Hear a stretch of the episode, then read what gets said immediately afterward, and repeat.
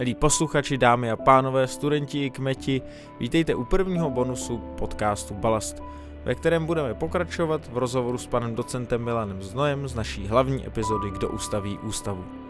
V tomto balastu pod čarou se budeme dále zaměřovat na širší teoretické koncepty ústavy, zahraniční inspirace nebo i česká specifika ústavního pořádku. Příjemný poslech vám přeje Filip Liška.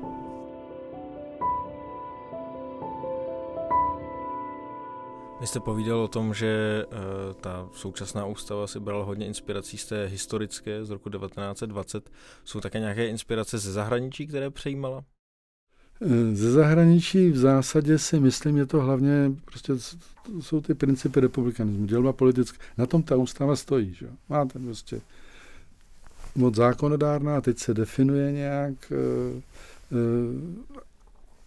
můžete potom říci, že třeba ten náš stát, že je parlamentní demokracie, to je reprezentativní demokracie, parlamentní demokracie, protože prezident je součástí moci výkonné.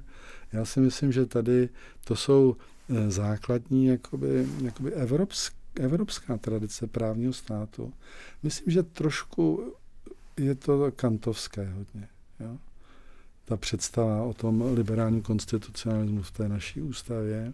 Teorie eh, sociálních práv je nepochybně nějaká zahraniční inspirace, eh, takže to bychom museli jít po těch jednotlivostech, ale ono je to ošidný. Jo. Eh, vlastně jak, jak tyhle ty vlivy. Podívejte, třeba tam je v listině základních práv a svobod máte jeden z takových těch, jedno z těch základních ustanovení je, že stát se zakládá na demokratických hodnotách a nesmí se vázat na žádné náboženství ani výlučnou ideologii. Hezká věta, která je de facto e, typická pro liberální konstitucionalismus a vychází z liberálního poučení z náboženských válek. Stát prostě neřeší náboženskou otázku. Neřeší otázku, který Bůh je pravý. Nesmí se vázat na náboženství. Protože když by to dělal, tak to může vést k občanské válce, ale náboženství se, začal, se liberálně chápe jako věc soukromá, jako osobního přesvědčení a stát dává prostor pro náboženské vyznání, respektuje pluralitu, ale ty, ta ústava a politika neřeší tu otázku. Takže náboženská otázka je jakoby pro lidi třeba důležitější než politická, ale je mimo. Jo? Je mimo. A tohle je něco jako evropská zkušenost náboženských válek formulovaná liberálně. A to je všude, nějaký podobě. Sekulární stát prostě. Nebo teďka máte, přijali nový ústavní právo. Jo. E, právo bránit sebe i druhé se zbraní v ruce. Že?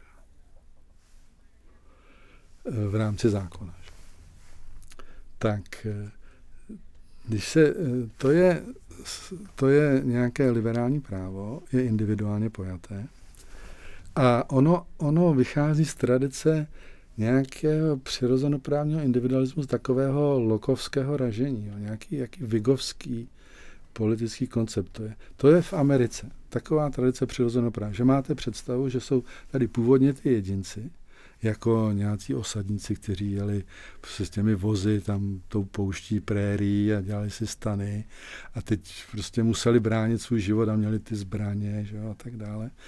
Proto ta tradice nošení těch zbraní v Americe je tak silná, ale to je představa, že tu je vlastně nějaký původní přirozený stav, kdy jedinci mají práva bránit se ze zbraní v ruce. Ale je to bytostně individualistický koncept který potom ten stát a ústava mají nějak respektovat. No ale žádná taková tradice čistě individualistického přirozeného stavu, kdy já bráním sám sebe v ruce, v české tradici nikdy nebyla. A přináší teda ústava něco svého osobitého, jako ve smyslu toho právě, co jste zmínil, může to být třeba ta právě ta historická zkušenost s komunismem, případně právo nosit zbraň, tak jsou to něco, co je vlastně jakoby osobité té evropské tradici ústavního pořádku?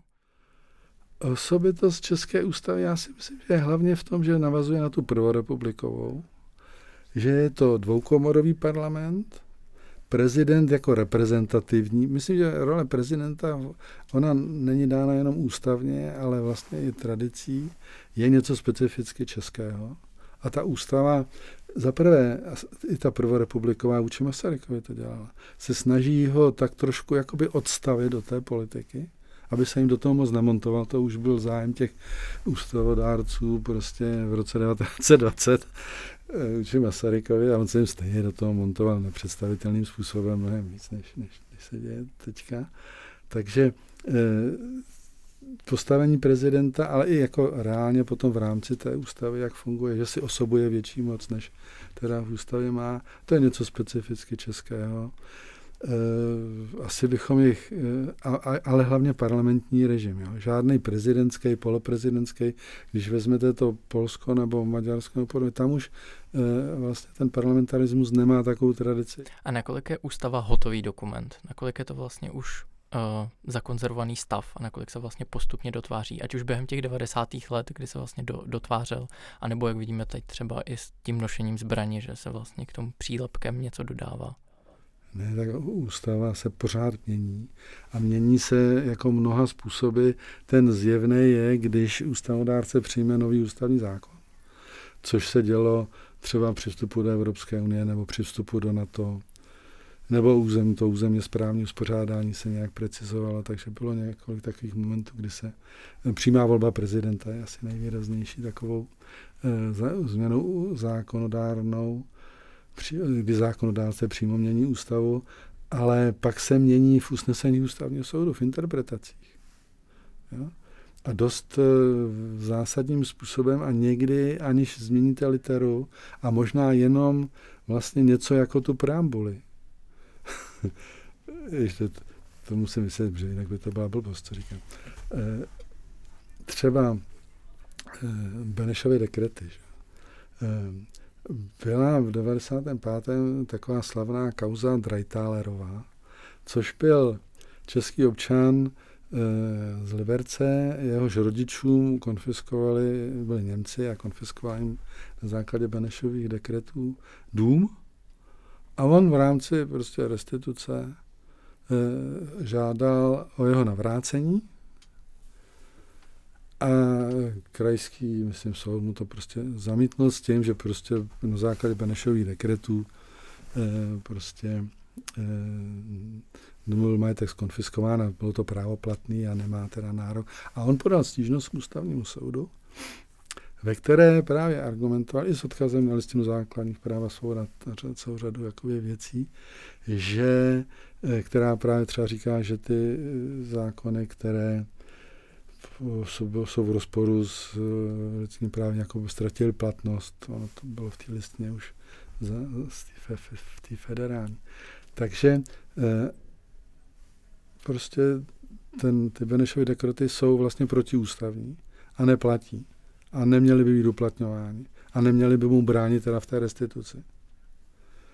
No, tak tehdy soud vlastně provedl určitou interpretaci Benešových dekretů ústavní, která je fascinující v tom, že e, se pokusil ten základní nález byl, že jsou pořád součástí našeho ústavního řádu, což vyvolalo teda dost pozdvižení, že jo? vzhledem k tomu, co, co se jako tam eh, často právně jakoby žádá, že se hromadně zbavuje občanství a tak dále, tak eh, že jsou pořád součástí a odůvodnil to tím, že eh, z Benešových dekretů učinil součást národního boje za osvobození. Jo? Tudíž on provedl nějakou historickou, on poukázal na to, že to právo má nějaký tady historický zdroj, a dá se mu rozumět jenom v tom historickém kontextu, což byla druhá světová válka, ohrožení národní existence a boj za samostatnost. A v rámci boje za samostatnost a obnovení demokracie byly přijaty dekrety, což nebyla žádná libovůle prezidenta, ale normální zákonné normy podle mimořádné situace, že exilové vlády, které byly pak recipovány do práva že zpětně. A tím pádem jakoby zůstávají v platnosti. Všechno bylo, je to teda to, že ústavní soud při interpretaci práva nejde ani jenom k listině, ani k nějaký přirozenoprávní domněnce, ale přímo k historické jako zkušenosti. Což je zajímavé, interpretací jenom dosáhl ale něčeho, toho, že máme dekrety pořád součást právního řádu. Ani jsme si toho všimli, že jestli tam byli nebo nebyli, ale teďka díky interpretaci. Takže ústavní soud v interpretacích čehokoliv prostě mění právo. Mění právo. Skoro může vytvářet nové zkušen- skutečnosti. A to je daleko sá, to je prostě proces, který permanentně, permanentně běží a je otevřený budoucnosti. A, a, a já, já bych ještě řekl, že to eh, je ještě mnohem složitější, než jenom ústavní soud něco mění. I politika něco mění. To ústavní právníci nemají rádi, ale politika něco podstatného eh, mění. Nejdřív příklad teda. Eh, jedno z takových jakoby klíčových ustanovení, kdy prezident má největší moc ve svých rukou, to je, kdy jmenuje vládu. A v ústavě je prostě napsáno, že prostě prezident jmenuje vládu a má dva pokusy. Jmenuje vládu, vláda jde do sněmovny, když nezíská většinu, prezident jmenuje po druhé a když nezíská většinu ta vláda, tak e, předseda sněmovny prostě jmenuje. Že? A basta fidli. Už v roce, e, už v roce 96 po volbách nastala prostě situace, kdy ta uh, pravicová koalice, vládnoucí dosud a předpokládám se, že bude pokračovat v transformaci nadále, získala jenom 100, hlas, 100, 100 hlasů ve sněmovně. Neměla většinu. Ale jiná většina tam taky jakoby nebyla. A, a Václav Havel stál před problémem, jako co má dělat. Má jmenovat Klauze prezi, premiérem. Jako on ho jmenuje, a on nemá většinu tak jako mudrolovali, mudrolovali a vymysleli, že ho pověří. Takže tehdy prostě Václav Klaus byl pověřen vyjednávání vlády. A teprve pak jako, až se zjistí co a jak, jestli bude mít tu většinu nebo nebude, tak ho jmenuje. A to udělala politika, že změnila tady představu ústavního právníka Vojtěcha Cepla, který si prostě představoval, že jsou volby, sečtou se hlasy, sojdou se poslanci ve sněmovně, pak prezident prostě někoho tak jako jmenuje a teď nikdo nic neví, on tam přijde do té do sněmovny a teď se zjistí, jestli má tu většinu nebo nemá. A když ji nemá, no tak jmenuje po druhý a ono to nějak dopadne, má na to tři, jsou tři pokusy. Že? Ale tak to prostě nemůže být, protože ta ústava dává prostor politickému vyjednávání. Takže oni se sečtou výsledky a už tam všichni hned počítají, kdo s kým by mohl vládnout.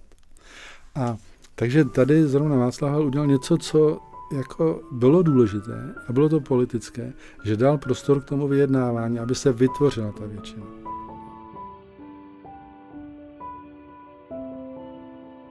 Tak to byl ještě jednou docent Milan Znoj z Ústavu politologie. V příštím díle už ústavu opustíme a podíváme se do Ázie. Zaměříme se především na Indonésii, ale s naším sesterským podcastem Stepin into Asia nakročíme také do Tibetu nebo Koreji. Nová epizoda vychází 4. října, tak nás nezapomeňte sledovat a odebírat ve svých oblíbených podcastových aplikacích nebo na sociálních sítích na Facebooku, Twitteru a Instagramu. A samozřejmě se jakoukoliv otázkou, komentářem, návrhem nebo třeba pozdravem se nám můžete ozvat na adresu balastzavináčff.cuny.cz. Budeme se moc těšit. A už teď se těšíme na slyšenou v říjnu.